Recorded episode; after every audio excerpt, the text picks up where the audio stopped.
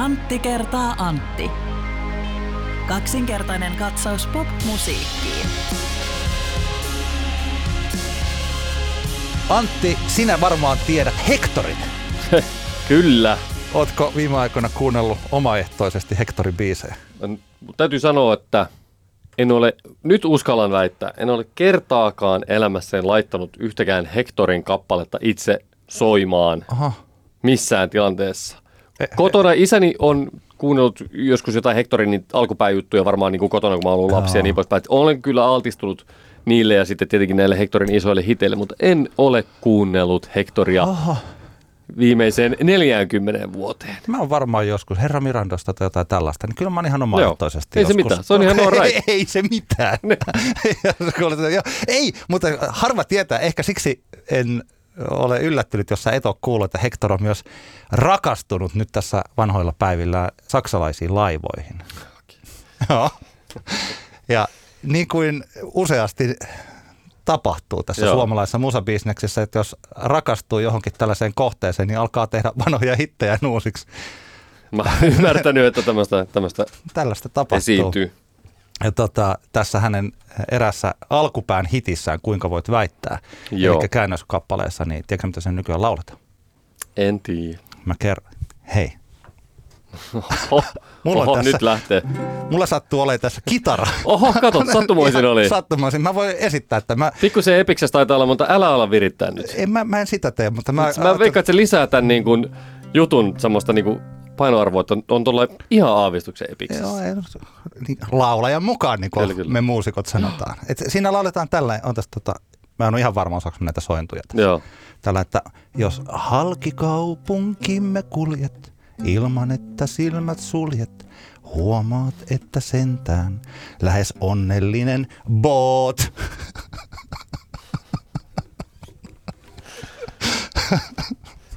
Kyllä, tässä, tässä, tota, tässä niin kuin muoto ehkä ylitti sisällön tässä vitsissä. Arvostan panostusta ja tätä niin kuin, tavallaan efforttia. Sitä, että tuo akustinen kitara ihan vahingossa tuohon pöydän viereen eksyy. Se oli tässä. Juu, Kyllä. Joo. Aplodit. Kiitos, kiitos. Ja Tämän vitsin teille esitti Antti Granlund. Olkaa hyvä. Jokainen voi siellä kotona taputtaa sille. Joo. Tai missä ikinä kuuntelekaan. Minä olen Antti Hietala. Tämä on Antti kertaa Antti, kaksinkertainen katsaus popmusiikkiin podcast. Ja tässä tota, mennään podcastimme neljättä syksyä. Kyllä. Joo, toivottavasti ei niin kuin Pelle Miljoona aikanaan lauloi viimeistä syksyä. Niin. Toivottavasti mennään eteenpäin. Neljäs. Tämä on jakso numero 130, toisin kuin me viimeksi sanottiin väärin. Me saatiin parikin palautetta, että te, teidän järjestysnumeronne on mennyt väärinpäin. Tai väärin. No, se on tämmöistä. se on tällaista, kun ei tota, en tiedä, Näin mistä se, mistä se on ollut rankka vuosi ja Joo, ehkä kyllä. parikin kaikilla, niin menee järjestysnumerotkin sekaisin.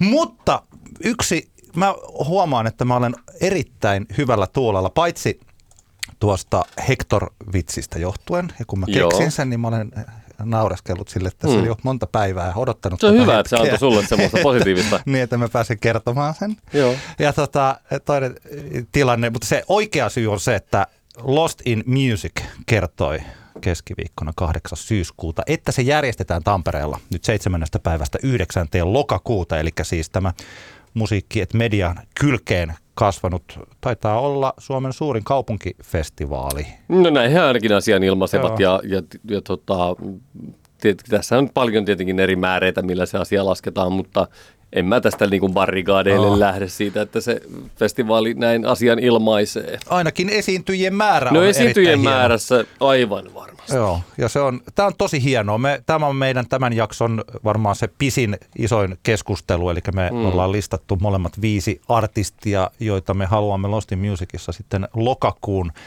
onko se sitten lokakuun toisena viikonloppuna Tampereella, Kyllä. niin nähdä. Mä haluaisin nopeasti heittää välihuomioon semmoinen, niin ne, jotka kuunteli meidän viime jakson, niin tota, kiitos kuuntelijoille ja kiitos kaikille, jotka palautetta kirjoitti.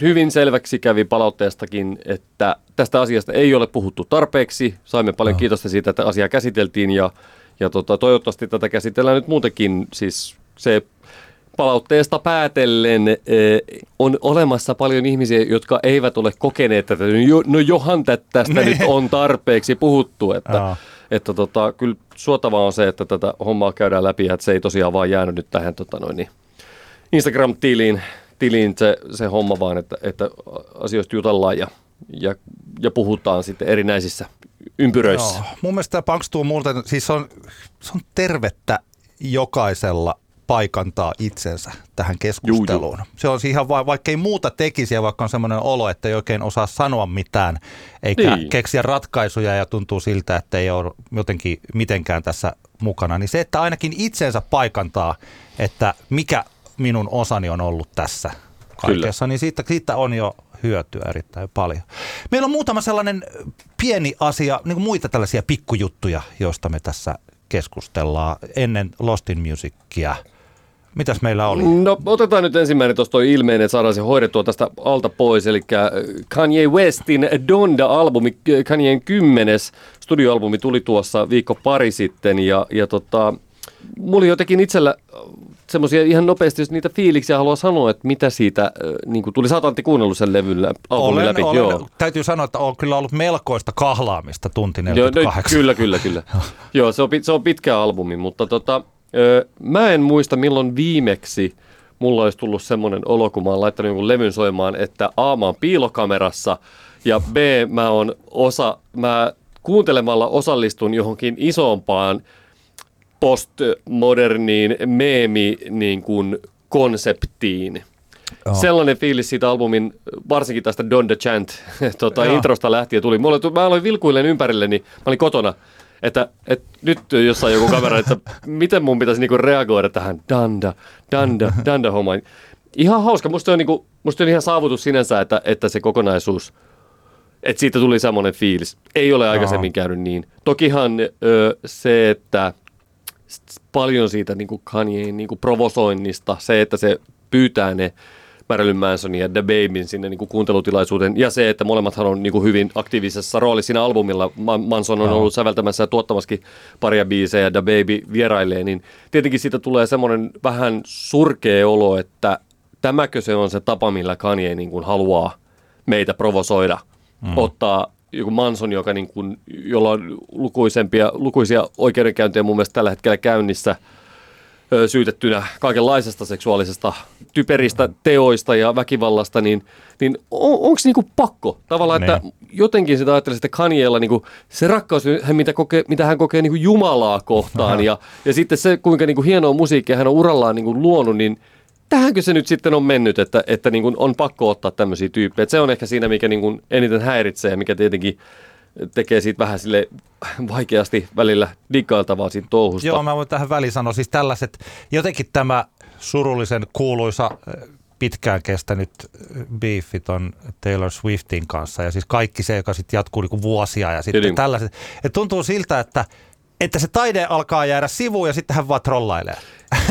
Joo, ja tavallaan mä niinku ymmärrän senkin. Musta no. on niinku siistiä, että joku tekee semmoisia niinku kokonaisvaltaisia niinku tavallaan multimedia, tämmöisiä mm. performansseja, niin kuin Kanye tekee. Että tässä on niinku, mm. niinku, tähän niinku niin, niin monella levelillä, mutta mä vaan mietin, että kyllähän sitä nyt niin kuin pystyisi sen duunaamaan ilman, ilman tuommoista niin kuin, mun mielestä aika halpaa provokaatiota, joka, mm. joka nyt lähinnä tästä liittyy näihin niin kuin, Mansonin ja The Babyin, tai ehkä kulminoituu niin kuin tässä tilanteessa Joo. siihen. Mutta mitä se musa? Onko sulla, mun, herättikö itse musiikki jotain mieli, mielikuvia? Munhan siis, mä olen Kanye West kuuntelijana, niin olen sellainen, että mä tota, tykkään osasta erittäin paljon ja osaa mä en ole sitten joitakin levyjä kuunnellut muuta kuin suurin piirtein niin nimellisesti läpi. Ja mä olen tuossa vuosi pari sitten mä niin kuin tähän My Beautiful Dark Twisted Fantasy jotenkin rakastuin ja mä oon kuunnellut sitä hirveästi ja mä pidän sitä todella paljon. Ja sitten taas mä en ole sellainen tietäjä tai kuuntelija tai fani, että mun olisi kovin helppo tällaista hirmu pitkää albumia sulattaa kerralla. Mm. Se, miten toi lähti, mun mielestä mä ajattelin, että kun mä kuuntelin silloin, kun se ilmestyi, ja tuli tuosta tosiaan se Donda Chant, joka oli mun mielestä hieno sellainen pysäyttävä asia, että mm. nyt kaikki tässä ympärillä loppuu, ja nyt tässä on tullut tämä levy, ja sä muuten kuuntelet tätä levyä. Musta tuli semmoinen olo. Mm. Ja sitten siitä lähti tämä Jail, joka on mielestäni, jos ei levyn paras biisi, niin ainakin niin kuin lähellä. Se on vaikuttava kappale, kyllä. Ja se, tota, se tuntui siltä jotenkin tällaiselta vanhalta hyvältä Kanye Westiltä. Mm. Mä ajattelin, että tässä on nyt jotenkin tällainen moderni klassikko alkamassa. Ja sitten pikkuhiljaa tuntui siltä, että äh, se jotenkin, että mun on ollut vaikea kuunnella sitä, mutta se ehkä johtuu pääosin tästä materiaalin paljoudesta Niin. ja mun siitä, että mulla ei ole tarpeeksi pohjia tähän musiikkiin, että mä en pysty sulattamaan sitä. Hmm. Mutta mä en voi sanoa, että, täl, että mä olisin jotenkin Siis, että, että mä en ole, tämä ei ole ollut sellainen nautinto mulle sitten ton ihan alun jälkeen kuunnella, että tota, mä olisin kokenut siinä jotain sellaisia suuria positiivisia tuntemuksia, mitä Niin, musiikista, musiikista tulee. Kyllä. Joo, tämähän on, siis, tämähän on niinku hyvin, mun mielestä hyvin synkkä levy. Se on, öö, no Kanyehan on kaksisuuntaisesta mielialahäiriöstä on paljonkin niinku julkisuudessa puhunut, mutta tämä on mun mielestä niinku semmoinen aika niinku masentuneen ihmisen albumi, kun tätä kuuntelee. Tämä ei ole, tää, mitä siellä on yksi kappale, joka menee duurissa. Joo. Jumalan rakkaudesta puhutaan ja, ja, ja niin poispäin, mutta kuitenkin tuntuu, että tässä on enemmän niin kuin semmoinen niin kuin sisäinen struggle käynnissä tässä koko albumin, albumin mitalla ja, ja tota, sen takia niin kuin aika semmoinen, senkin takia aika semmoinen raskas kokonaisuus kuunnella. Mutta siellä on näitä kiinnostavia ja hyviä kappaleita. Just toi Jail on vaikuttava biisi, vaikka sitä ehkä sitä sloganista äh, voi olla montaa mieltä, etenkin kun ottaa huomioon, että Jail Part 2 on se Da Baby, ja sitten Joo. Marilyn Manson on yksi biisin sävelteistä, niin on se Ah, okei, mä en itse- itse just, tiennyt just tota, tavallaan, joo. että, että siinä on se Guess Who's Going to Jail Tonight, niin onhan se vähän silleen, niin kuin, että äh. Niin. Mutta anyway, se biisi on hieno. Se on vaikuttava ja hieno. Off the Grid on mun mielestä aivan, aivan mahtava niin kuin viiden ja puolen minuutin drill, drill-biisi. Monta, monta muutakin tosi vaikuttavia näitä kuorojuttuja siellä. Kyllä tämä mun mielestä niin kuin, niin kuin hyvä levy on. Joo. Ö, aika kaukana ollaan. Mä itse niin mun mielestä Life of Pablo on yksi niin kuin, ihan parhaista top kolme Kanye-albumista ja siinä mä tykkäsin siitä niin seikkailu fiiliksestä. Siinä on tosi monenlaisia biisejä. Siinä- Se on niin vähän semmoinen vuoristorata albumina ja, ja musta se on niin tosi kiva. Siinä on paljon semmoisia tosi vahvoja niin avainbiisejä, just Ultralight Beam ja Famous ja, ja tota, No One Parties in LA ja niin poispäin.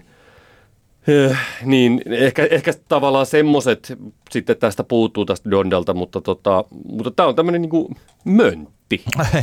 Joo.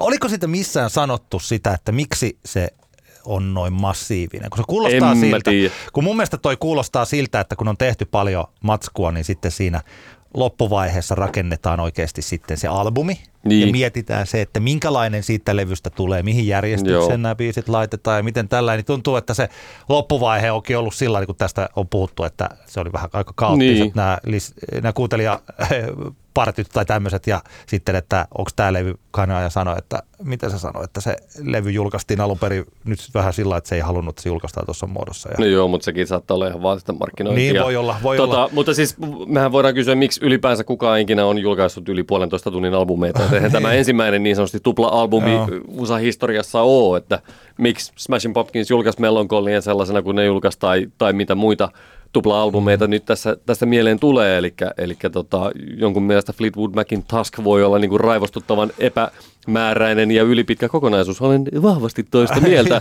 mutta, tota, mutta et ei, eihän tämä niinku ensimmäinen kaltaisensa ole, että, On. että miksi joku sitten kokee, että ei halua lähteä karsimaan massiivista biisirypästä, niin se nyt on varmaan jokaisen tällaisen artistin sitten Tämä ehkä saattaa olla, siihen, asia. tämä saattaa olla semmoinen, mihin juuri ehkä, kun mulle se on raskas kuunnella sen, sen takia, että niitä pohjia ei ole, niin mä en kuule siinä sellaista niin syytä sille, että kun ajattelee vaikka jotain Smashing Pumpkinsin melankoli. meillä on melankolia, niin, niin tota, että se tuntuu siltä, että se on jotenkin selkeästi rakennettu se No. levy sellaiseksi. No en mä. No joo, tämä on mielipidekysymys. joskus puhutaan, Kyllä, kyllä siinä mun mielestä niinku hulluna löysää siis siinä, siinä pistet- kokonaisuudessa. Pistetään tässä vaiheessa pause tälle keskustelulle ja mennään eteenpäin, mutta tämä on tosi hyvä keskustelu. Niin, kyllä me isompi, voidaan- kyllä me isompi, voidaan puhua isompi keskustelu ylipitkistä albumeista. Ja juuri, että ovatko ne niitä. Kyllä. Joo, mutta kyllä tässä sulateltavaa on Joo. Ja, joka suhteessa. Joka, monessa, yksi juttu vielä. Monessa paikassa on käytetty tämmöistä niin data dump niin vertausta. Mä oon siitä vähän eri mieltä. Mun mielestä tämä, tämä ei sisällä semmoisia, niin kuin, tavallaan ne biisit kuitenkin tuntuu siltä, että ne on niin kuin tehty, tehty silleen, ne ei ole semmoisia niin demohahmotelmia. Mm. Hahmotelmia. Niin siitä, että jos puhutaan niin kuin tämmöistä datadumpista, niin se viittaisi siihen, että Kanuella on ollut joku kansio, mistä se on vaan niin kuin dumpannut kaikki tiedostot vaan niin kuin masteroijalle, että hei, pistä, pistä noin niin kuin purkkiin ja pistä eteenpäin. Musta ei, tämä ei siltä kuulosta, mutta tämä nyt on ihan tämmöinen. Joo. Ymmärrän, jos joku on toista mieltä. No Ruotsin Kanye West, eli ABBA. tota, ABBA julkaisi kaksi uutta biisiä. Joo. Mitä mieltä sä olit niistä?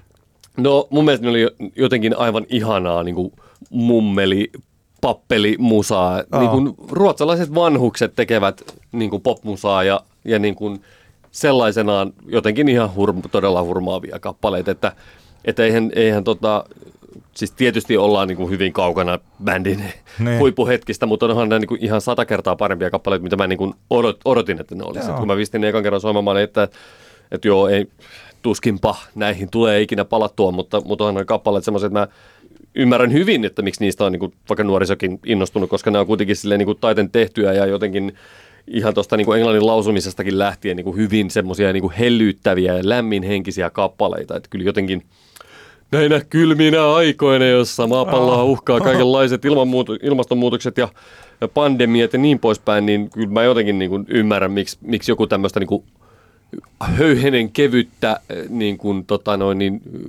vaahtokarkki, nami, nami maailma ulottuvuutta hakee ab, Abban uusien biisien Joo. muodoissa elämäänsä. Mä olen samaa mieltä. Musta kuulosti hauskoilta kappaleilta. Ei tosiaan sellaisilta, että tuskin mä nyt tulen hirveästi kuuntelemaan. Kyllä niillä saattaa käydä vähän samalla tavalla kuin Suja Hektorin kanssa, että omaehtoisesti soittamatta saattavat jäädä, jos ei jossain soi. Mutta siis siinä oli kyllä sellaisia, sellainen hauska homma, kun juuri tässä tällä viikolla taas kuunneltiin radiossa erilaisia biisejä, joita, täällä on, jota julka, ollaan julkaisemassa ja tällä. Ja kun olemme siinä sellaisessa hankalassa tilanteessa, vaikka niin kuin suomalaisessa musiikissa, että mikä tahansa biisi sopii kelle tahansa artistille, koska suurin piirtein sama jengi on tehnyt ne kaikki Mm. biisit. Siellä on siis tällä, että, että artistit tuo omat erityispiirteensä per biisi, mutta oikeastaan ne kaikki biisit voisi kiertää. Tuolla on olemassa vain tietty jengi, joka tekee biisejä, Niin. ja sitten se yksi menee tolle artistille ja toinen menee tolle artistille. Mm. Ne voisi hyvin vaihtaa päikseen niitä biisejä Kyllä. kukaan ei huomaisi yhtään mitään. Ja tuotantokin, tuottajakin on kourallinen ja siis tällainen. Että ne kaikki, kun se koko systeemi on muuttunut pikkasen semmoiseksi, että voi alkaa olla iso kysymys mun mielestäni suomalaisessa musabisneksessä, että missä se identiteetti on. Mm. Ja Abbahan olisi voinut, Abba on pikkasen samanlainen kuin George Lucas, että sitä rahaa, sitä pätäkkää on niin paljon, että ne voi tehdä ihan miten ne Mm. ikinä haluaa. Niillä on rajat, niin kuin aidosti rajattomat mahdollisuudet toteuttaa ihan mitä ne haluaa. Kuten esimerkiksi rakentaa stadioni, oma stadioni Lontooseen. Joo, mutta se mitä niin tuossa musiikissa ne sitten tekee, taisi olla siinä tiedotustilaisuudessa ja julkistustilaisuudessa ky- kysyttiin vähän, että, niin kuin, että hei, että ketä siellä on ollut siellä jotenkin tällä, että, että kenenkaan te olette sitten näitä biisejä tehnyt ja jotenkin tällä, vähän niin kuin miettii, että kuinka monta tyyppiä oli Kanye Westia, Kanye Mm. Westin levyä tekemässä. Kumpi näistä nyt sitten, Benny vai Björn, vastasi, että, että niin kuin, ai siellä niin kuin studiossa, että se on vaan me. Niin, niin. Ja sitten niin kiva katsoa, että niin, että laulu kirjoittajat Benny Andersson ja Björn Ulva Eus ja tuotteet Benny Andersson ja Björn Ulva Eus ja siinä on sitten tota, niin, niin. Siis tällä, että se jotenkin, että mistä se ABBA-soundi ja mistä se ABBA-identiteetti tulee, se tulee Mm. noista tyypeistä. Kyllä, kyllä. Se tulee niistä ja se on yllättävällä tavalla ihan superarvokas asia. Onhan ja se. on aika iso juttu, että vaikka nuo biisit on, voisi sanoa, että tällaista niin keskitien abbaa, Niin. niin silti se kuulostaa jotain siltä, että kuulostaa oikealta. Se kuulostaa Abbalta. Mm. Se ei kuulosta siltä, että Abba matkisi Abbaa, vaan se on he itse ja siis kaikki tällainen. Tota, Kyllä joo, ja siis se, se ehkä se alitajuntainen pelko, mikä itsellä oli näiden uusien biisien kohdalla, oli se, että siellä onkin just joku Swedish House Mafia, joka, joka, joka on sitten tuottanut tämmöiset niin kuin käppä EDM niin kuin biisit. Että Just hyvin näin. kaukanahan tässä ollaan just siitä, ja sen takia se olikin niin kuin piristävää, että kun oli semmoista, tuli semmoinen olo, että siinä niin kuin hyvinvoivat ruotsalaiset vanhukset tekevät popmusiikkia. Joo, joo, kyllä. Ja osaa vielä. Niin kuin jotenkin tuntuu sitä, että osaa vielä. Niin. osaa vielä ihan kivasti. Yksi asia, joka itse asiassa vähän se tuossa nyt viittasi, että katsotaan mitä sieltä sitten tulee. Vain elämään kausi 12 käynnistyy perjantaina 24. päivä syyskuuta. Ja artistit julkistettiin tässä viikko vai pari sitten. Ja tota, nämä kaikki artistit on sellaisia, että ne ovat olleet vain elämässä aikaisemminkin. Eli siellä on Arttu Viskari, Anna Abreu, Anssi Kela, Suvi Teräsniska, Jukka Poika, Pyhimys Kisu ja Tuure Kilpeläinen. Ja tämä mun mielestäni markkeeraa oikeastaan sitä, mitä tässä nyt on sitten tapahtunut. Eli se vain elämää vallankumous tapahtui silloin aikanaan. Se ensimmäinen kausi, että ne pari, pari ekat kaudet, että se oli pikkasen samanlainen kuin oli Idols vallankumous. Eli että kun, mm. että me kaikki muistetaan Idolsin ensimmäisen tuotantokauden menestyjät. Me muistetaan Hanna Pakarinen ja Antti Tuisku ja Jani Viikholm. Ne jää kaikille mieleen. Ja näistä tuoreimmista tuotantokausista, niin en mä osaa mitään voittajia sanoa oikeastaan. Mm. Ei mulla ainakaan minkäänlaista hajua. Eikä mä, niin kuin siis sillä, että se on, se on muuttunut yhdeksi TV-ohjelmaksi ja se ei ole, se on mun mielestä ennemmin kuin että tämä olisi mitään taantumaa tai surullista lainausmerkeissä tai jotain, vaan se on luonnollista kehittymää, että eihän, että mikäpä tällainen poppikoneisto voisi jatkaa vuodesta ja vuosikymmenestä toiseen. Että vain elämästä on tullut yksi musiikkiohjelma televisioon muiden rinnalla, Mm. Jota sitten ne, jotka sitä pitää, niin voi katsoa ja nauttia niistä tarinoista ja niistä biiseistä. Vähän samalla tavalla kuin, eihän meillä ole hirveitä odotuksia vaikka niin musabisnes-tyyppeinä, tai meillä on ollenkaan me musabisnes-tyyppejä, mutta siis tällainen, tällainen niin vaikka Masked Singeriin, tai, Niin, tai niin. johonkin Suomi Joo, joo. Loveen, että ei meillä ole sellaisia jotenkin vaatimuksia, Joo. että mitä Suomi Loven pitäisi olla, kun meillä tietyllä Niin, niin. tavalla on ollut, niin kuin meilläkin tässä podcastissa tai yleisesti ottaen on ollut vähän sellaisia, että nyt se vain elämä olisi hienoa, että sinne pystyisi esittelemään uusia artisteja ja tekemään yllättävää, Mm. yllättäviä artisteja. Mitäs täällä saisikaksi, jos, minkälaista telkkaria tulisikaan, jos toi ja toi ja toi olisi. Et jotenkin se on korostanut sitä, kuinka merkittävä se ohjelma on sitten valtavirta musassa Suomessa ollut Niin. että sille on esitetty vaatimuksia, koska Suomi, Juu. Suomi-love taas on alusta saakka katsottu tällaisena sydämeen käyvänä TV-viitteenä. Niin, niin. Ei sille kukaan esitä mitään vaatimuksia, siis tällainen. Kyllä, kyllä. Ja tota, nyt vain elämä on, mun, mä yhä pidän, pidän, pysyn siinä samassa analyysissä, joka silloin pari vuotta sitten taisin sanoa. En muista milloin.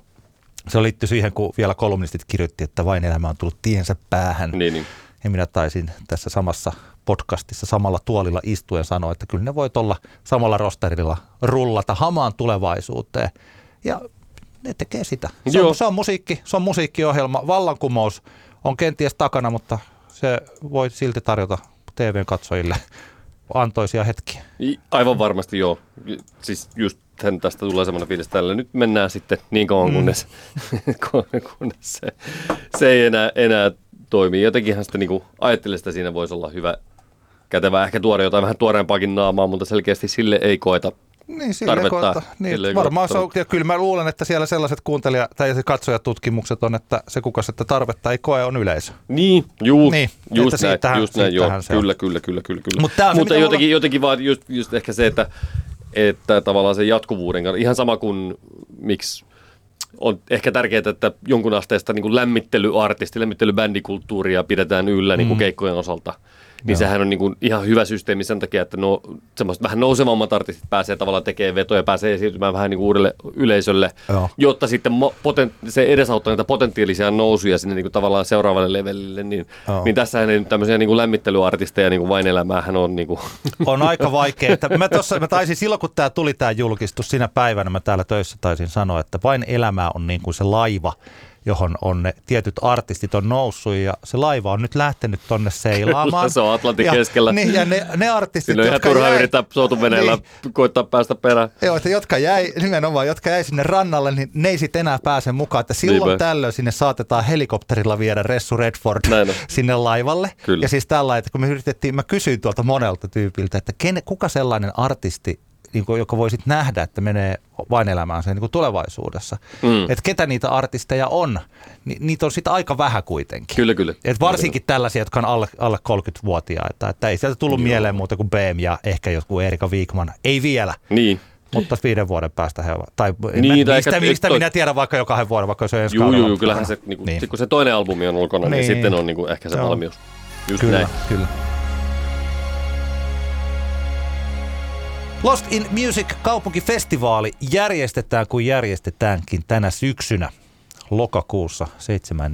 päivästä yhdeksänteen. Vajaa 70 artistia. Ne julkistettiin tänään, että niin kuin tuossa alkuvaiheessa sanoin jaksoa, että tämä on ilahduttanut minua jotenkin todella suuresti, koska tällainen tamperelaisen, niin Lost in Music on ollut yksi niitä sellaisia pinpointattuja festivaaleja, joka on, tulee juuri hyvin siihen, kun kesän niin kuin normaalissa ajassa kesän festareista on jotenkin selvitty ja sitten mietitään, että mitä tässä nyt sitten tekisi ja koulut ja työt on alkanut ja sitten tulee se Lost Music, jossa pääsee, tulee uutta vettä yleensä. Siinä artistit esittelevät sitten aika useasti uusia ohjelmistoja tai jotakin sellaista. Joo. Ja nythän tämä on niinku erityisen, erityisen niinku iso rooli, ehkä isompi kuin yleensä tällä Lost Musicin keikka, keikkaosiolla. No musiikki ja media on, se on asia erikseen, siellä on ne seminaarit ja muut. Lost Musicissa on nämä, nämä, nämä tota, kaupunkifestivaalikeikat, niin sen takia, koska näitä live-esiintymisiä ja, ja rundeja on ollut hirveän paljon vähemmän nousevilla, nousevillakaan bändeillä, niin sen takia tämä on niin kuin kiinnostavampaa jopa kuin normaalisti. Yleensähän tämä Lost in Music niin kuin ohjelmallaan seurassa on semmoinen, että no hei, no siellä on nyt toi ja toi keikka, mitkä täytyy käydä katsoa, mutta muuten ei tarvitse, koska onhan nämä jo niin kuin nähty, jos on niin kuin aktiivinen keikalla kävijä tai kesä, kesän aikana festareilla käynyt. Mutta nythän on tietenkin aivan toisenlainen tilanne, johtuen Oho. juuri siitä, koska tota, keikoilla, keikoilla ei ole päässyt, niin sen takia tämä on ekstra kiinnostavaa ja siksi voitaisiin nyt käydä läpi meidän molempien semmoiset viisi Lost Music-keikkaa, jotka ainakin aiomme mennä katsomaan. Joo, käydään. Mä muuten tosta siis sanon vielä, toi oli yksi tällainen asia, joka on varmaan aika monelle itsestään selvä, mutta tässä on vielä sillä, että panokset on nyt mun mielestä Lost Musicissa kovemmat tietyllä tavalla kuin ne on ollut ikinä.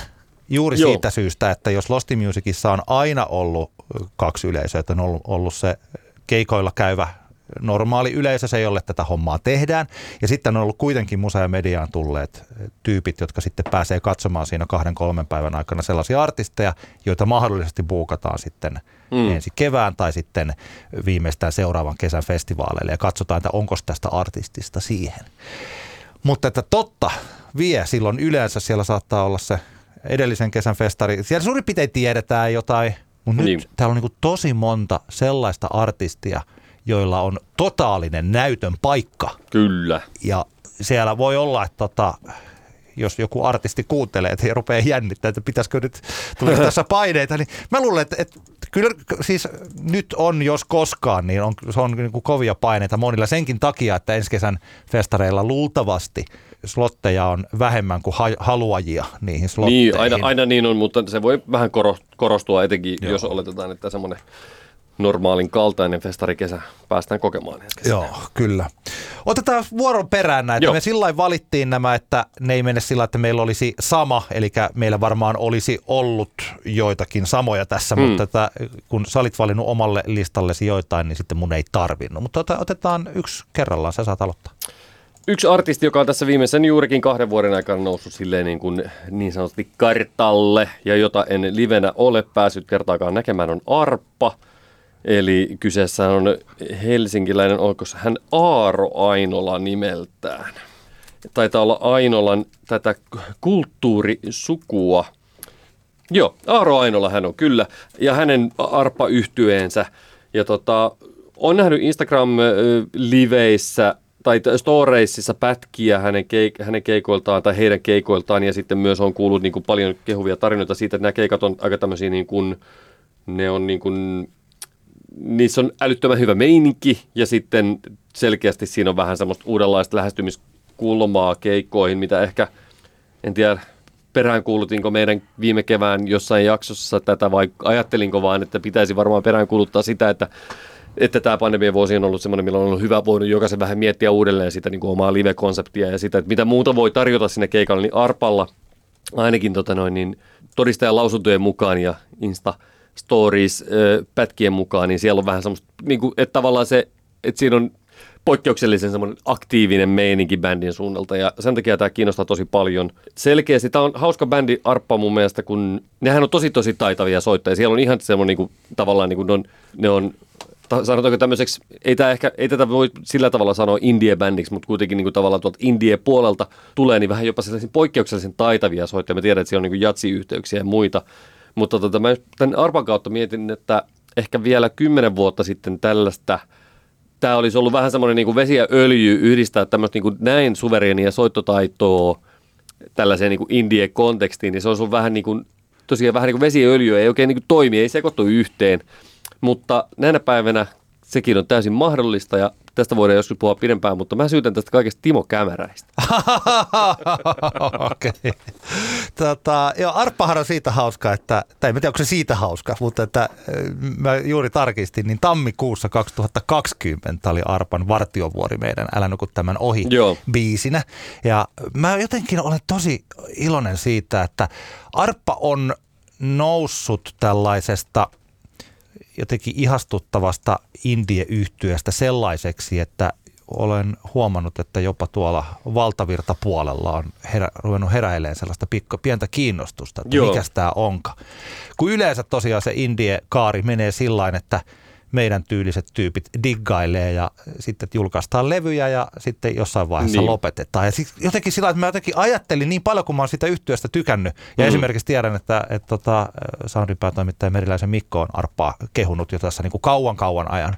Mä oon jotenkin aina ajatellut, että no se varmaan jää pikkasen sellaiseksi Mm. mm. yhtyeeksi tuonne noin, että olisipa kiva, että tällainen musiikki menestyy, sitä perinteinen. Ja nyt se on, on mahdollisuuksia siihen. Joo. Ja mulla on, mulla on semmoinen hunch, että vaikka nyt tässä keikkoja on vähemmän ollut kuin normaalisti, Arpa on niitä kuitenkin tässä pystynyt viimeisen puolentoista vuoden aikana että jonkun verran tekemään, niin ne on kuitenkin ylläpitänyt sitä, sitä semmoista niin kuin kiinnostusta tätä bändiä kohtaan. Se on niin kuin tavallaan näkynyt aika tasaisesti ja se ollut ehkä ihmisten puheissa sen takia, koska ymmärtääkseni nämä keikat on ollut silleen kuitenkin aika silleen happeningia, niin nyt Lost Music-keikalla on mahdollisuus todistaa, että onko näin vai onko kyseessä tyhjä haippi. Kaikki nämä keikat tosiaan se, mistä tuossa sanoin siitä tärkeydestä, niin se, se pitää monen artistin kohdalla paikkansa. Ö, Yksi sellainen artisti, jonka mä tiedän loistavaksi, tai bändi, jonka mä tiedän loistavaksi livebändiksi, ja joka mun mielestä on nyt juuri tässä lanseerausvaiheessa kärsinyt tästä tota, koronasta sen takia, että se ei ole päässyt keikkailemaan ja luomaan sitä omaa keikka-identiteettiä sen kautta tuonut itseään tutuksi on Luukas Oja. Luukas Ojan biisit, kun niitä kuuntelee sitä debyyttilevyä, niin se on niin sanotusti okta, mutta mun mielestä se bändi on livenä se herää henkiin ihan, ihan toisella tavalla. Ja tota, mahtavaa, sä taisit joskus kuvalla sitä partyrokiksi. Niin joo, siinä on semmoista Joo, ja, kova meininki sillä bändillä. Joo. Kerran on livenä nähnyt ja kyllähän se niinku hyvin viihdyttävä oli. Joo, ja se, tästä syystä mä olen, koen, että se on tosiaan, se on just sellainen yhtyö, että, että se vaatii niitä keikkoja ja mä toivoisin, se olisi niin kuin hienoa, että Lost in Musicissa ne painaisi tosi hyvän keikan. Se taisi olla itse asiassa kaksi vuotta sitten, eihän kaksi vuotta sitten mitään karanteenia ollut, ei. Ei. kaksi vuotta sitten, niin satuin, nä- silloin näin ensimmäistä kertaa Luukas Ojan Dooriksessa ja mä ihastuin siihen bändiin, nimenomaan siihen menoon ja jotenkin tämmöiseen energiaan, siis semmoiseen.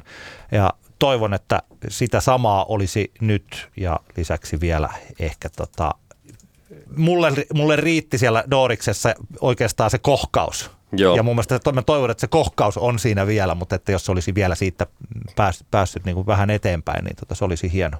Niin Luukas Ojallahan nyt on tietenkin tämmöinen tilanne, että heillä on tulossa siis kakkosalbumi ilmeisesti vielä tänä vuonna.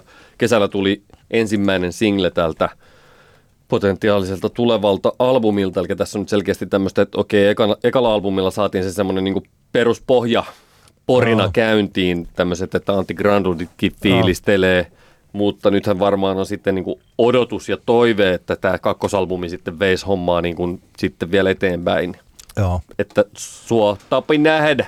Sen mä muuten toivoisin näin yleisesti, että se olisi hienoa, että jos jokin yhtyö olisi sellainen, että se voisi preikata tällainen perinteisesti, miten suomirock-bändit hän on aikanaan 80-luvulla ja mm. ehkä Halo Helsinki oli viimeinen sellainen bändi, joka breikkaa sitten kolmannella tai vasta neljännellä levyllään, että sinne oikeasti annetaan aikaa sille yhtyeelle, tehdä niitä levyjä ja kehittyä ja löytää sitä ääntä. Et tota, ja sieltä lähtee nousemaan. Mä jotenkin toivon, että Luukas Oja kuuluisi tähän, että jos se kakkoslevy vielä on sillä, että, no, että, että vielä tarvisi jotain, vielä tarvisi jotain, niin mä en itse olisi vielä edes niin hirveän huolissani siitä. Niin. Mutta, mutta siis toivottavasti on... Tuntematta Lukas Ojan tyyppejä, niin kyllähän tässä saattaa myös olla näissä tapauksissa, voi olla myös monesti sitä, että miten sillä artistilla tai mänillä itsellään riittää sen motivaatio mm. tehdä pitkään. Että, että tota, Joo. en, en vihjaa, että, että kun Lukas Ojalla tällaisia ongelmia olisi, mutta just se tavallaan, että voihan se myös olla niin kuin artistille itsellekin vaikeampaa nykypäivänä se semmoinen pitkäjänteinen duuni. Että toivotaan mm. just, että, että Lukas Ojallakin sitä, niin kuin, sitä pitkäjänteisyyttä Joo. riittää. Meikäläisellä toisena nostona tämä on, pakko, pakkohan tämä on tähän nyt ottaa mukaan. Tänään tuossa juuri tuli tieto, että torstaina 70. Tampere-talous järjestetään tämmöinen ikärajaton Blockfest X Lost in Music kokonaisuus, jossa on sitten niin kuin enemmän noita räppipuolen juttuja. No, siellähän on sitten pääesiintyjänä William ja kyllä mä todella haluan nähdä tämän keikan. Mä oon puhunut Williamista aikaisemminkin ja ihmetellyt tätä hommaa, mutta kyllä mä haluan, mä en ole nähnyt livenä kertaakaan, niin mä haluan mennä paikan päälle sitä niin kuin koittamaan saada jotain otetta siitä artistista. Ja tämä olisi varmaan niin kuin hyvä tilaisuus. Toki ei välttämättä ole tapahtumana, ei varmastikaan se riehakkain keikka, jos Williamin keikat nyt ylipäänsä riehakkaita ikinä voi mm. ollakaan. Todella paljon kiinnostaa se mennä katsomaan, että onko siinä sitä. Oh. Mä toivo, tai siis toivoisin, että siinä olisi jotain. Ja tuolla ehkä on mahdollisuus todistaa se, että onko siinä yhtään hän on, mitään. Hän on ihan jokaisen artistin kohdalla, entä että nyt on todistettavaa paljon, en tuu sanomaan, koska ei kaikilla artisteilla ole ihan samalla lailla. Williamilla on valtavasti. Mä kokisin, että Williamilla on kaikista eniten sen takia, että hänellä on melkein 23 miljoonaa striimannut Penelope-hitti, josta, joka tota, nyt kun me puhutaan tässä. Mm. Ja samaan aikaan sitten tässä korona-aikaan hänellä oli se epäonninen keikka, oliko se joku Helsinki-päivä, Nuoriso, joo, joku, joku tällainen, se striimikeikka, joka oli, mä en sitä koko keikkaa katsonut, mutta että se oli erittäin epäonnistunut. Se, missä kohtaa artistin uraa se tapahtui, niin se oli kammottava kohta, koska tuolla vieläkin on jossain TikTokeissa ja tuolla pyörii niitä sellaisia, että katsokaa miltä tämä kuulostaa ilman playbackia ja niin. autotuneen. Ja tota, kellekä aloittelevalla artistille ei niinku olisi sattunut kohdalle huonoja keikkoja. Siis, niin. Niin kuin, siis niin kuin jokaiselle sattuu, mutta nyt kun kaikki spottivalot oli Williamissa ja se oli vielä striimi ja se oli siellä sen sovitun ajan katsottavissa, että sieltä sai ripattua niitä jotenkin niin kuin kaikista mm. huonoimpia hetkiä ja sitten kun kaikki on niin julmia ja inhottavia ja sitten tuolla niin kuin halutaan pudottaa tyyppejä alustalta, niin siitä on tullut nyt sellainen jännittävä tarina, että tämä on tällainen jolloin superhitti, mutta että oikeasti se ei niin kuin jotenkin osaisi. Mm. Ja sitten kun ajattelee tällaisia, että, kyllä, että jos Topi Sorsakoski sekoili keikalla, niin siellä oli kuitenkin ollut hirveä määrä pohjalla kaikkea niin onnistunut. Niin. Tai kun aloittelevalla artistilla toinen on, eli siis mä toivon, että jotenkin mä huomaan toivoni aina kaikille kaikkea hyvää. niin, niin tota, että mä toivon, että tällä välin nyt tässä, että William on, että ne on reenannut, ne on reenannut perkeleesti ja ne pystyy vetämään sen keikan. Että ne, niillä on siis ihan niin kuin huippuunsa hiot, tai huippuunsa hiot, siis tuossa vaiheessa artistiuttaa, mitä hän nyt on. Että mm. siellä on hiottu keikka, joka ei ole playback, mutta joka tietyllä tavalla on tarpeeksi tuettu sillä niillä taustoilla. Mm. Ja että se on sillä että koska se biisin materiaali varmaan tuollain niin ikärajattomalle yleisölle, niin mä uskon, että se iskee tosi paljon ja että se yleisö haluaa ottaa vastaan sieltä hienoa, niin kuin tällaista, niin kuin näin. Kyllä. Että se yleisö haluaa pitää siitä. Ehkä meidän kupla ei halua pitää samalla tavalla Williamista kuin alle 18-vuotiaat mm. haluaa. Mutta että siis tällainen, että tota, se olisi se oli musta hienoa kyllä. katsoa siellä, että ei juman kautta, että jäbä onnistuu. Joo, kyllä, just näin. Just näin. Tä, tällaista niin vääräleukojen suut olisi syy tukkia nyt. Joo, William, tee se. Kyllä. Yksi henkilö, jolla on aika vähän eh, niin kuin sama, joka on urallaan ihan eri kohdassa, mutta joka esiintyy yhtä kaikki Lost in Musicissa, on Jori Sherus. Kyllä ja vain. Jori Sherussin keikka onkin kyllä nyt mielenkiintoinen, koska hän nyt tässä oli, on ollut Kisun kanssa tekemässä keikkoja ja teki mm. juuri viimeisen keikkaansa Kisun bändissä. Kyllä. He tuolla sosiaalisessa mediassa kertoivat tästä. Ja nyt Jori Sherus esiintyy Lost in Musicissa, mikä, jos niin kuin missään on mitään järkeä, niin sen pitäisi tarkoittaa sitä, että tosiaan nyt hän antautuu sitten vaikka ensi vuonna enemmän tälle soolouralle. Ja siellä olisi esimerkiksi soolokeikkoja tulossa ja ehkä jotakin muuta, tai, tai mitä ikinä. Niin. Ja kuten sanottua, jos missään olisi mitään järkeä, eihän me tiedetä, että onko, tai mä en ainakaan tiedä, onko näin. Mutta näin mä kuvittelisin, että jos hän kertaa showcase-keikkaa täällä tekemässä, niin se ajatus on, että siitä heitetään ajatusta seuraavalle vuodelle. No, mehän puhuttiin silloin Sherroots-levystä, joka on artistille itselleen ollut mun mielestä ilme, tai vaikuttaa, että se on ollut ilmeisen vapauttava ja tärkeä samalla kuuntelijalle, niin se on aika hankala, mm. hankala sulatettava ja tota, tosiaan tämmöistä meditatiivista elektronista transsia Kyllä. ää, tota, esittelevä kymmenen kappaleen kokoelma. Ja että se, että mitä tämä Jori Sjörusin soololive nyt sitten on, Kyllä, se on, se Onko- on hyvä kysymys ja kiinnostava. onko hän sitä, esimerkiksi tässä artistikuvassa on kuitenkin tämä, missä on nämä, tota, nämä eriväriset kasvomaalit ja tällaiset, joka niin kuin viittaisi siihen, että se nimenomaan on tota Sherwoods-albumin kamaa. Kyllä. Ja että onko se, että mi- mikä se on se live-setti ja kaikki tämä, että se on erittäin kiehtovaa. Tuleeko sieltä sitä vai niin kuin olemme tienneet, että se on Jori Sjöruus, joka musiikillisesti taipuu niin hirveän moniin eri suuntiin. Että tota, Mm. se olisi hauskaa mennä sinne ja huomata, että siellä onkin kaveri Akkarin kanssa. siis sillä lailla for all we know. Niin. Mutta mä luulen, kyllä- että se kyllä on se toi- mä, se mä todella toivon, että tämä on niinku semmoinen keikka, mihin on oikeasti nähty tosi paljon siihen, niinku, siihen niinku setupiin sille vaivaa. Joo. Mä jotenkin, mun on niin kuin, no ei mennä asioiden edelle, eikä minulle ole kristallipalloa, mutta jos, jos tämä olisi jotenkin semmoinen, tämä ei olisi silleen niin kuin viimeistelty kokonaisuus, niin mä en kyllä, mun on vaikea hakea niin kuin mitään niin kuin perusteluita semmoiselle. Joo. Toivotaan, että siellä on oikeasti asia. Ei siellä esitellä, koska tämä on Showcase-festivaali myös. Niin. Täällä Jori Sörus esittelee sen, mitä hän tulee olemaan vuonna 2022. Näin. Näin. Jep, jep. erittäin mielenkiintoista. Ehdottomasti. jopa, jopa tässä huomaa, että pulssi hieman nousee, kun ajattelekin koko asiaa.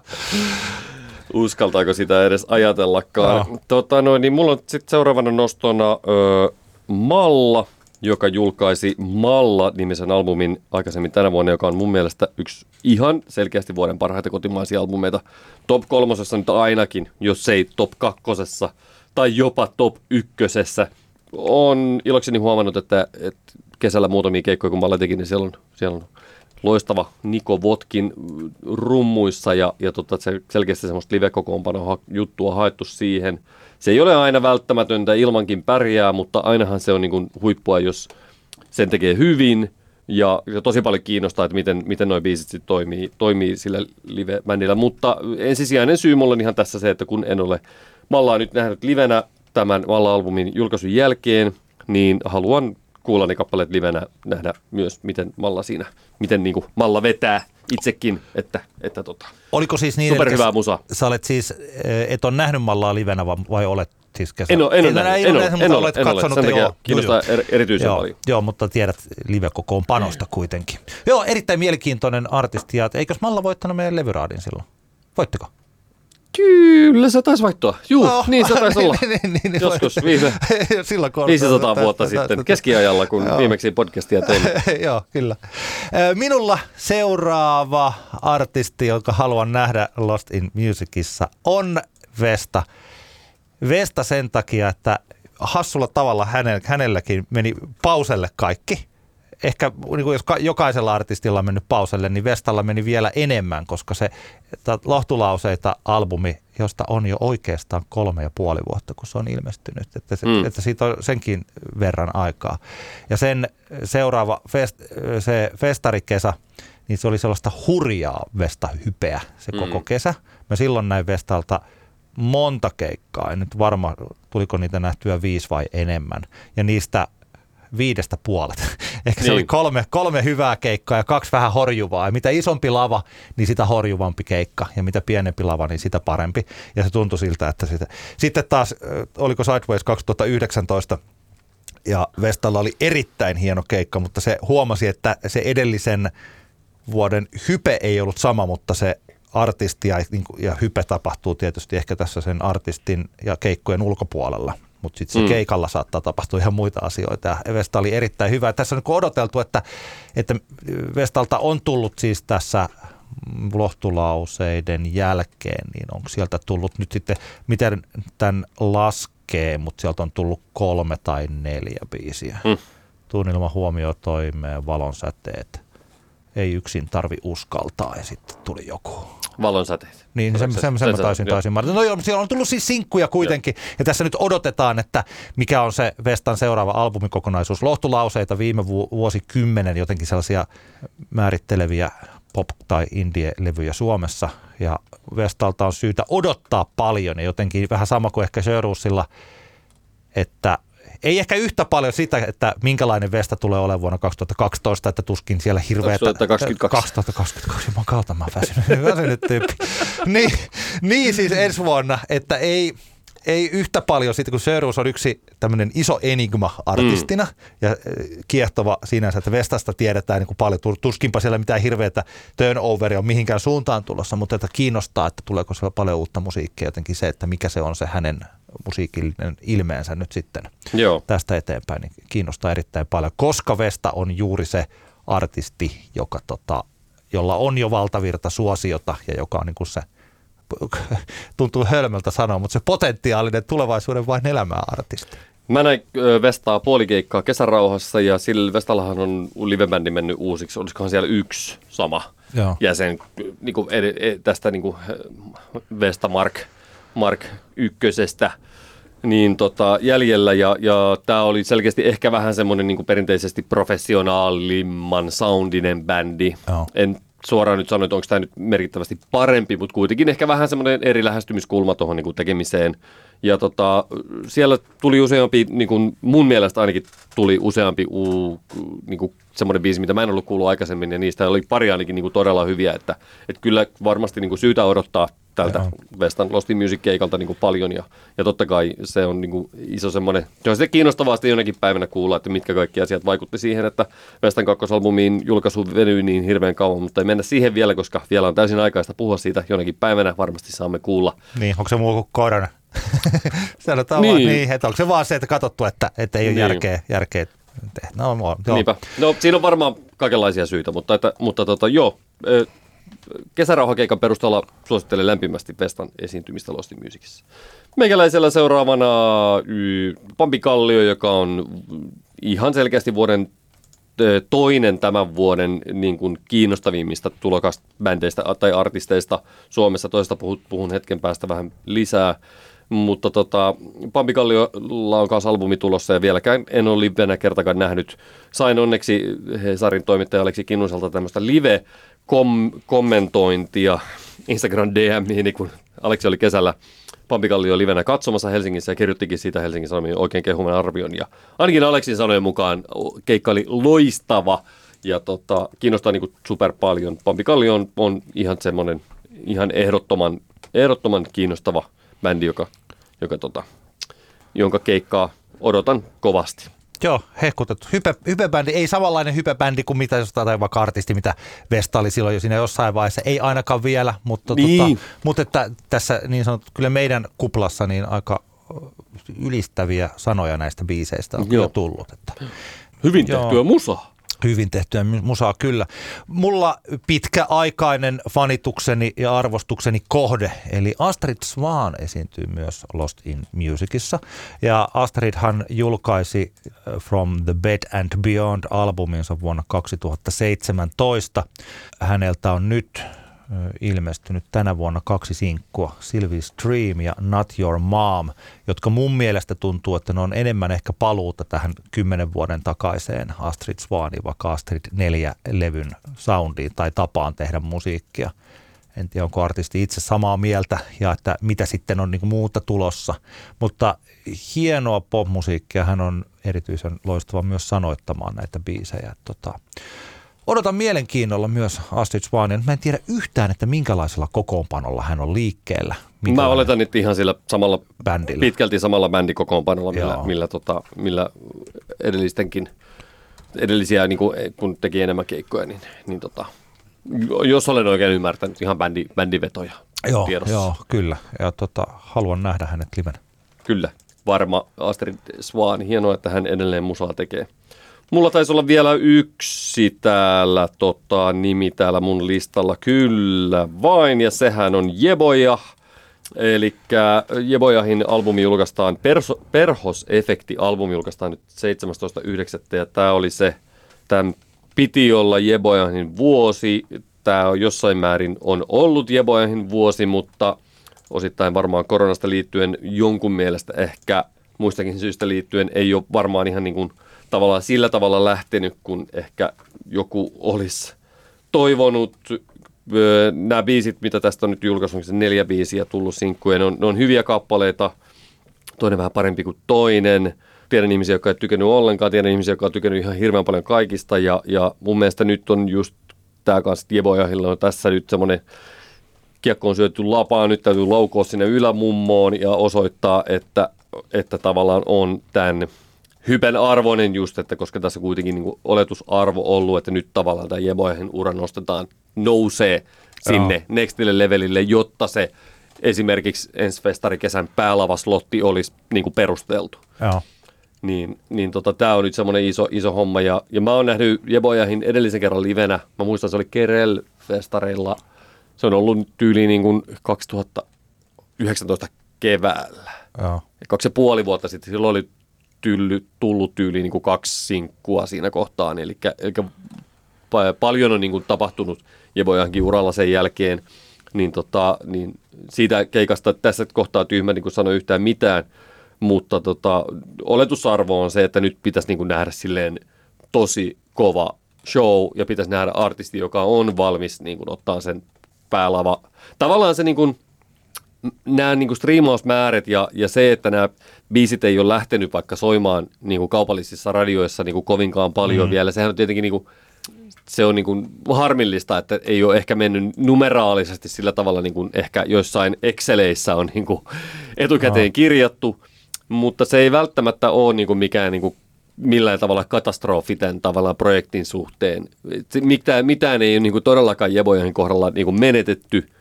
Työ on hyvin kesken ja, ja varmasti myös niin pitkäjänteistä duunia vaaditaan niin kuin monilta niin kuin tässä projektissa mukana olevilta, mutta just se, että kuitenkin se, se tavallaan, mä uskon, että se on niin kuin kaikilla tuossa niin tähtäimessä, että ollaan siellä niin kuin lauantain primetime slotissa niin kuin festarin päälavalla tavalla räjäyttämästä se niin kuin Joo. pommi.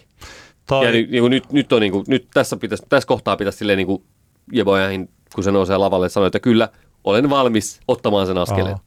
Toi on hyvä, siis siinä on tosiaan, nyt ollaan siinä se eh, jotenkin tämmöinen, mä en tiedä, kun osalle Jeboja ei ole mikään bubbling under artisti, mm. mutta osalle on ehkä tällä valtavirrassa on, että tota, nyt kun tsekkasin toi Credibiisi on hänellä soinut eniten. Suomi Rap Radio on soittanut sitä sillä suht paljon, melkein 700 toistoa ja Yle X 190 kertaa. Et se on kuitenkin sillä, että se on saanut jonkun verran, se on miljoona striimi, vähän vajaa miljoona striimiä tällä hetkellä, eli ei, olla, tällä niinku, ei ole niissä sellaisessa hitti kautta platina- tai kultastriimin lukemissa vielä. Niin. Mutta että joo, mä toivon, se, mä en, mä en ole ihan varma, onko mä nähnyt häntä soolona varmaan en ole, mutta olen mm. kyllä niin kuin lavalla hänet nähnyt, mutta tota, hän, hän on energinen, erittäin hyvä esiintyjä, niin kuin siis mm. siis sellainen tosi vangitseva esiintyjä. Että toivotaan hänellekin hyvää keikkaa. Mulla viimeisenä artistina tässä on mm, Ursus Factory, koska Ursus Factory nyt on sellainen yhtyö, että pitkästä aikaa mun mielestä sellainen vanhan liiton suomirock-bändi, jolla mun mielestä saattaa olla tätä ka, niin kuin kaupallista, niin kuin radio, radiokaupallista potentiaalia. Että tota, joku hassulla tavalla esimerkiksi, te oletko huomannut, vaikka Uniklubistahan on tullut jälleen taas niin kuin radiobändi. Joo, kyllä. Ja Uniklubi oli hauska, kun se oli tässä tuttu siltä, että suurin piirtein kuin 15 vuotta, melkein 20 vuotta oli sillain, että sieltä ei tullut hittejä, eikä ne ollut aktiivisiakaan. Niin. Mutta että nyt sieltä on ruvennut tulemaan tosi hyviä biisejä, tuli Emma-ehdokkuus ja on ruvennut tulemaan radiosoittoja. Ja tietyllä tavalla sellainen uniklubimainen, siis niin kuin vanhan liiton suomirokki. Mm. Että Suomessa on yleisö ja Suomessa on vielä kanaviakin sille. Ja Ursus Factory on nyt siis sellainen yhtiö, joka on ehkä tosiaan tältä, vähän tällaisesta kulmikkaamasta, ehkä hieman autotallimaisesta tai en tiedä, onko se nyt punkimpaa ollut ikinä, mutta siis sen tyylisestä musasta on kehittynyt sillä, että vaikka tämä Mimosa-biisi, joka on, niin mm. sehän on hauskaa perinteistä suomirokkia. Ursus Factory on sillä hyvä tuossa omassa lajissaan, että sieltä saatetaan ponnistaa. Ja mä luulen, että, että moni katsoo nyt niin kuin musabisneksessä, tulee tuota keikkaa katsomaan erittäin tarkalla silmällä, että, että mikä se kaupallinen potentiaali mahdollisesti tässä Joo. olisi. Ja bändihän lunastaa. Mä näen tuossa tota, tuolla kyrö, Kyröfesteillä Isokyrössä tuossa noin, ja, ja tota, eihän siinä nyt ole epäilystäkään, tai siis että sehän on loistava livebändi. Vaikka musasta ei tykkäisi, niin ei kukaan voi sanoa, etteikö Ursus Factory olisi todella hyvä livebändi. Niin oh. ei vaan, niin kuin, se, on, niin kuin, se, se ei niin kuin vaan pidä paikkaansa, jos joku sanoo niin. Ö, että juu, eihän se sitten ole enää kiinni, kun siitä tulee, kun tuleeko se biisi tai kaksi, joka tämmöisiä koivusipilöitä sillä tavalla miellyttää, että ne, että ne kokee, että niin sitä voi laittaa radioa soimaan sille enemmänkin. Että mun mielestä se on niin kuin enää ihan siitä kiinni. Nämä tyyppien tavalla, varsinkin tämä niin kuin Ursus, Ursus Factorin laulajan, en nyt muista nimeä, niin sen jotenkin se semmoinen nallekarhumainen habitushan on, on hyvin semmoinen jotenkin kansanomainen ja, ja semmoinen varmasti monien mielestä niin kuin hauska ja sitten sillä on vähän tiedätkö, mekkoa päälle ja sitten Aha. tavalla välillä, että se on vähän silleen niin kuin sopivasti pikkusen raflaakin joskus jotain, niin, tota, niin, niin eihän se mun mielestä nyt on, näkisin, että se nyt on vaan ajan ja oikean biisin kysymys, että ennen kuin Ursus Factory nousee sitten sillä, sellaiselle niin kuin siihen is, isompaan kaupalliseen menestykseen. Et Keikkajyrä on ollut pitkään ja Mankkumat on semmoinen niin kulttifanikunta, niillä on ollut pitkään, mutta että seuraava askel on niin kuin hyvin luontainen, joka on se semmoinen Joo. Suomen mittakaavassa tähteys. Suomen valloitus. Kyllä. Joo, kyllä. Hei, mulla on vielä pari tällaista niin sanottua bubbling underia, josta on pakko vaan heittää. Totta kai mä haluan nähdä Jesse Markinin. Totta kai mä haluan Juu. nähdä Teksi TV 666. Kyllä. Ja mielenkiinnosta mä haluan nähdä Moonshotin ja varsinkin, Joo. niin kuin tämä koskee kaikkia artisteja toki, mutta varsinkin Moonshotin kohdalla se, että miten, mikä on reaktio, minkälainen on yleisö, onko siellä ja miten Moonshotin yleisö sitten on löytänyt. Että onko se eh, tota, sillain, että nämä konkarit ja kaikki niin kuin isoilla stageilla soittaneet, että pystyvätkö he löytämään sitten tämän, onko heillä yleisö? Just näin. Siis ja, joo, ja sitten heitetään vielä Isakseen ne juhlat, Pekka Nisu, semmoisia keikkoja, Joo, mitkä on Nisu niinku oli- oli ehdottomasti, mulla ehdottomasti, tässä, joo. ehdottomasti Okei. niinku kiinnostaa, kiinnostaa nähdä myös. Semmoinen yksi mun mielestä isoin ihmetyksen aihe tässä ohjelmassa oli se, että mis, missä on Nelma U, Lost in Musicin ohjelmasta Nelma U, josta oli muun muassa Hesarissakin pitkä juttu tuossa noin. Mun mielestä on niin päivän selvää, että sen pitäisi esiintyä Lost Joo. Musicissa. Mä toivon, että, että siellä tavallaan niin kaikki osalliset ymmärtää, kuinka tärkeää, että juuri Elma y, nu, Nelma U esiintyisi tässä tapahtumassa, koska mun mielestä se on niin, niin ainutlaatuinen. Tämä on se, kun mä aikaisemmin viittasin Pampi Kallion ohella toinen kiinnostavin artisti Suomessa Joo. tänä vuonna. Se on Nelma U. Se nyt, niin kuin, mä pidän sitä todella outona, jos Nelma U ei tule esiintymään Lost in Musicissa. Ymmärtääkseni jotain lisäyksiä saattaa tulla ohjelmaan, että voi olla, että Nelma... kuullut, Nelma että tässä ei ole Joo. vielä kaikki artistit, eli saattaa, toivotaan, että, että se, hän on juuri niiden artistien joukossa, Joo, jotka ja tänne etenkin, tulisivat. etenkin niin kuin mun mielestä Nelma Uun kohdalla on niin kuin tärkeää se, että kaikki, jotka kuuntelee tuota musaa, ymmärtää vähänkään sen tyyppistä musaa, mitä Nelma Uu tekee, ne tietää, että se on tosi laadukasta musiikkia. Se on, niin kuin, mm. se on, se on päivän selvää, kun sä kuuntelet sitä musaa. Jos se on niin kuin semmoista musaa, mitä sä niin kuin hiffaat ylipäänsä, niin sä niin kuin tajuat.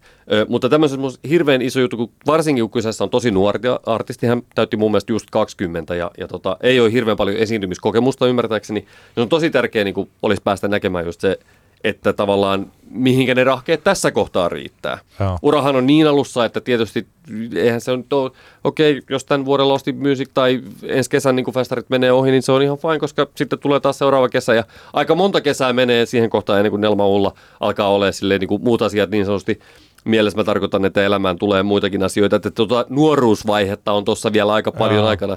Se on hyvää vaihetta artistille, kun on nuoria, ehtii ja jaksaa tehdä kaikenlaista, duunata esimerkiksi keikkoja, niin, tota, niin, niin, niin öö, ei, et ei silleen niin kriittistä, mutta mun mielestä kuitenkin, koska sieltä on se albumikin on tulossa, niin mä pitäisin niin kuin hyvin outona, että ei tässä kohtaan käydä esittäytymässä tapahtumajärjestäjille, että hei, tämmöinen siisti setti olisi tulossa. Tietenkin, jos on ihan täysin raakilena vaiheena se live, niin onhan se parempi olla esiintymättä. Ei, kun Kun, se on- että jos on- on aivan, jos ei ole niinku yhtään pystytty miettimään, että miten se live toimisi, niin mieluummin siinä tapauksessa jättää sen keikan tekemättä. Mutta jos on uskoa ja luottoa siihen, että tämä bändi on niin, kuin, niin, kuin, niin sanotusti pystyy vetämään kunnon keikkoja, niin sitten ei mitään Joo. syytä olla esiintymättä tuolla. Tällaisia henkilökohtaisia fanituksen kohteita Sinkostan Pekko Käppi, jolta ilmestykö jo vai ilmestyykö vasta uusi levy KHHLn kanssa. Ihanaa musiikkia. Indie suosikki, josta silloin joskus muutama sana puhuttiinkin, että miksei ketään ole niin hirveästi kiinnostunut. Neovin uusi levy, Neo Mm. esiintyy ja tota, Detalji, joo, täällä on Louis Blue, Sepikka, kaikenlaisia. Tämä on kyllä. Tämä on mun mielestä tosi hyvä ja tota, hauskalla tavalla tosiaan, että ne suurimmat artistit nyt tänä vuonna on siis, ehkä, ehkä niin kuin Vesta saattaa olla sillain tunnetuimmasta päässä, ehkä jopa se tunnetuin tässä. Eli kun jonakin vuonna, taisi olla kaksi vuotta sitten, oli niin kuin JVG otettu täyttämään se pakkis ja musta se oli Niin. omalla tavallaan ihan hyvä ja se on niin kuin kiva niin kuin muuten, mutta toisaalta se johti vähän siihen, että niille artistille, jotka sitten siellä soitti siellä klubilla tai pakkiksella pari tuntia ennen JVGtä, niin siellä ei kuitenkaan vielä ollut niin paljon sitä yleisöä tullut, että se yleisö vasta tuli. Niin kuin tällainen, että tota, juu, toi näyttää tosi, tosi, joo. Juu, Kyllä. Joo, Nähkäämme Lost in Musicissa Joo. Tampereella nähdään siellä. lokakuussa. Nähdään. Älä nuku tämän ohi osiossa. Me kehumme yleensä jotain uutta ja yleensä jotain suomalaista ja yleensä biisejä, ei tosin aina. Oliko niin Antti, että sinulla on kaksi kappaletta, jota haluat No mulla nostaa? on kaksi kappaletta. Jo ensimmäinen niistä on suomalainen biisi. Kyseessä on varmaan, nyt en pääse tarkistamaan, mutta eiköhän me olla aikaisemminkin Laura Moision juttuja nostettu tässä meidän Älä nuku tämän osiossa.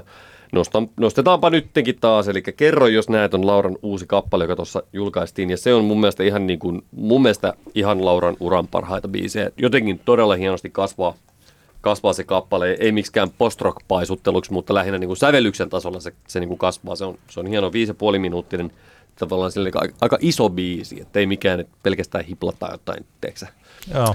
ja niin kuin pikkusen vaan sinne hönkäillään, vaan että tämä on oikeasti niin kuin sävellys, ja mä oon, mä oon niin kuin todella jotenkin iloinen, että Laura on niin kuin tämmöisen, tämmöisen biisin tehty, tehnyt, ja, ja sähän siitä Lauran edellisestä albumista oot enemmänkin meillä Joo. puhunut, ja, ja sehän on aika semmoinen synkkä albumi, tämä kerro, jos näet hän, tämähän on, tässä on taas hyvin semmoinen toisenlainen tämmöinen toiveikas, ja ei nyt iloinen ole ehkä väärä mutta positiivinen, toiveikas fiilis tässä kappaleessa. Kerro, jos näet hänen kulkevan täällä päin.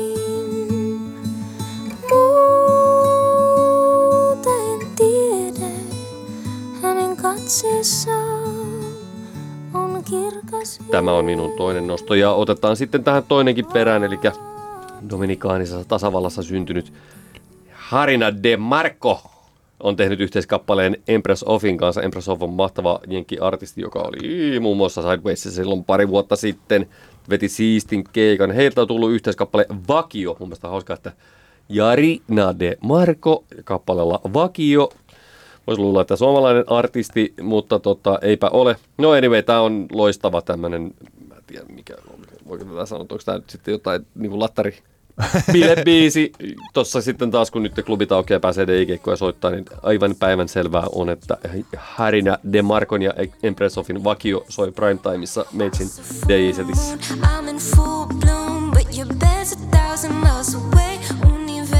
I'm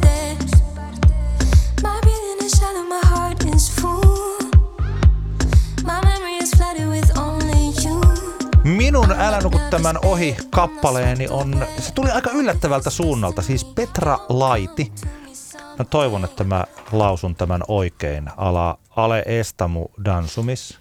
Hän, tää on siis saamenkielistä tanssimusiikkia. Niin se oli, kato, mä kuuntelin, mä en tiennyt tästä mitään ja mä mietin, että mikä tämä kieli on, mutta kiitos kun kerroit. Joo, kyllä. Ja siis Petra Laiti on esimerkiksi, jotka seuraavat häntä Twitterissä, niin hän, on, hän kuvailee itseään päivystäväksi saamelaiseksi tai Sami Rights Advocateksi. Hän on siis puhunut paljon tästä tota, saamelaisen kulttuurin puolesta ja näistä oikeuksista. Ja tämä on yksi sellainen asia, jota tuntuu, että täällä etelässä se ei ole ollenkaan niin yleinen aihe kuin mitä se periaatteessa pitäisi olla. Siis siihen nähden, että jos me mietitään tätä meidän omaa kulttuurihistoriaamme ja se, että kuinka meidän omia vähemmistöön kuuluvia kansoja on sorrettu tai heidän kieltään on yritetty mitätöidä ja kieltää ja siis kansallispukuja on yritetty. Siis tällaista suomalaistamista, joka historia on pitkä ja synkkä ja se jatkuu yhä pohjoisessa, mutta vaikka Tampereella tai puhumattakaan etelässä, niin ei oikeastaan näy samalla tavalla tämä asia.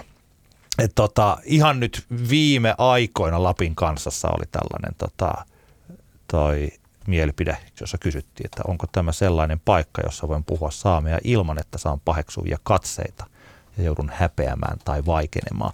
Tämä biisi on ensinnäkin, mielestäni tämä hauska tanssibiisi. Mä ymmärrän, että tämä on syntynyt jotenkin siinä, että kun heillä on ollut jotain bileitä, niin olen siellä miettinyt, että eivät he halua tanssia joku muiden musiikkia. Hmm. Että heillä pitää olla oma. Heillä pitää olla oma kulttuuri ja oma musiikki ja oman kielistä. Siis niin kuin kullakin, siis niin kuin se on, kuinka tärkeä se oma kieli on oman identiteetin syntymisessä. Tässäkin Mm. me puhutaan Suomeen niin kuin, niin kuin ei mitään.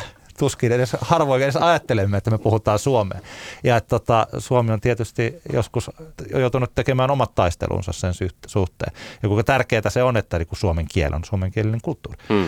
Niin tota, tässä, että äh, lähdetään tekemään populaarikulttuuria omalla kielellä saameksi. Minusta on niin kaunis jotenkin toi lausuttuna. Mä en, toi siis, onko nyt tosiaan, että anna mun tanssia tai älä estä mua tanssimasta, okay. mitä toi tarkoittaa. Ja mun mielestäni, siitä, mä, mä, olisi kiva, voisin artistilta itseltään kyllä kysyä, että että mitä sä muuten tässä laulat, että mikä tämä on tämä, mitä tässä muuten sanotaan. Ja se kiettoisi minua. Se toimii kyllä ihan ilmankin. Se toimii ihan pelkästään siinä, jotenkin se kieli soljuu hirveän kauniisti. En tiedä, onko se kuunnellut Ailu Vallea ikinä? Joo, tiedän artistin kyllä. Joka on siis kanssa saamelainen räppäri. Mä rakastan esimerkiksi hänen fiittaustaan tuolla, tota, siis vaikka en ole mikään hirmuinen Paleface-fani, niin hänen tällä Luova Tuho-albumillaan 2014 on tämä jostain paljon kauempaa, jossa tota Paleface räppää ensin, että mitenkä tämä meidän, tai joku räppi tai heimo tai tämän tyylinen kulttuuri on lähtenyt jostakin paljon kauempaa kuin Harlemista tai General Niassasta. Mutta sitten se, se, kuulostaa niin upealta, kun Ailu Vallo lähtee siihen sitten omalla kielellään saameksi mm. räppäämään. Ja se jotenkin ah, se, on, se on hieno, hieno kohta. Mutta joo, mutta se, se on eri biisi kuin tämä äh, tota, Petra Laitin kappale. Se, selvä on se, että maailmassa ei ole liikaa saamen kielellä tehtyä popmusiikkia. Ei, joo, kyllä. Siitä voi, voimme olla varmasti kaikki aivan yhtä mieltä. joo, ja mä toivon, että sieltä tulee lisää, että tämä ei ole vaan tällainen one-off ihmiseltä, joka tekee, niin kuin on aktiivinen. Mä en tiedä, käyttääkö hän itse itsestään aktivisti-termiä, mutta että, että musta olisi hienoa, että sieltä tulisi enemmän, että se oikeasti tämmöinen niin populaarikulttuurinen torni rakentuisi tai sellainen Kyllä. oma joku tällainen. Hyvä biisi.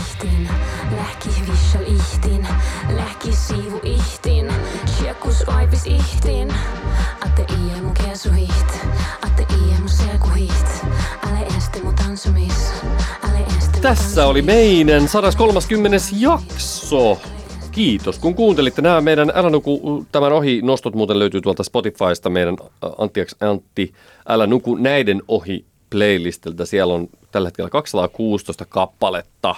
Eli hyvä pläjäys, siistiä, hyvää musaa, kannattaa kuunnella. Ja tota, mailia voi laittaa anttiaksantti.gmail.com ja Instamessageja ja, ja tota, Fasessa kommenttia ja muuta. Kaikenlaiset taas vinkit ja ehdotukset ja ruusut ja risut ovat hyvin tervetulleita. Yes, Box, me palataan jälleen ensi viikolla asiaan. Just näin. Heippa! Moi! Antti kertaa Antti. Kaksinkertainen katsaus pop-musiikkiin.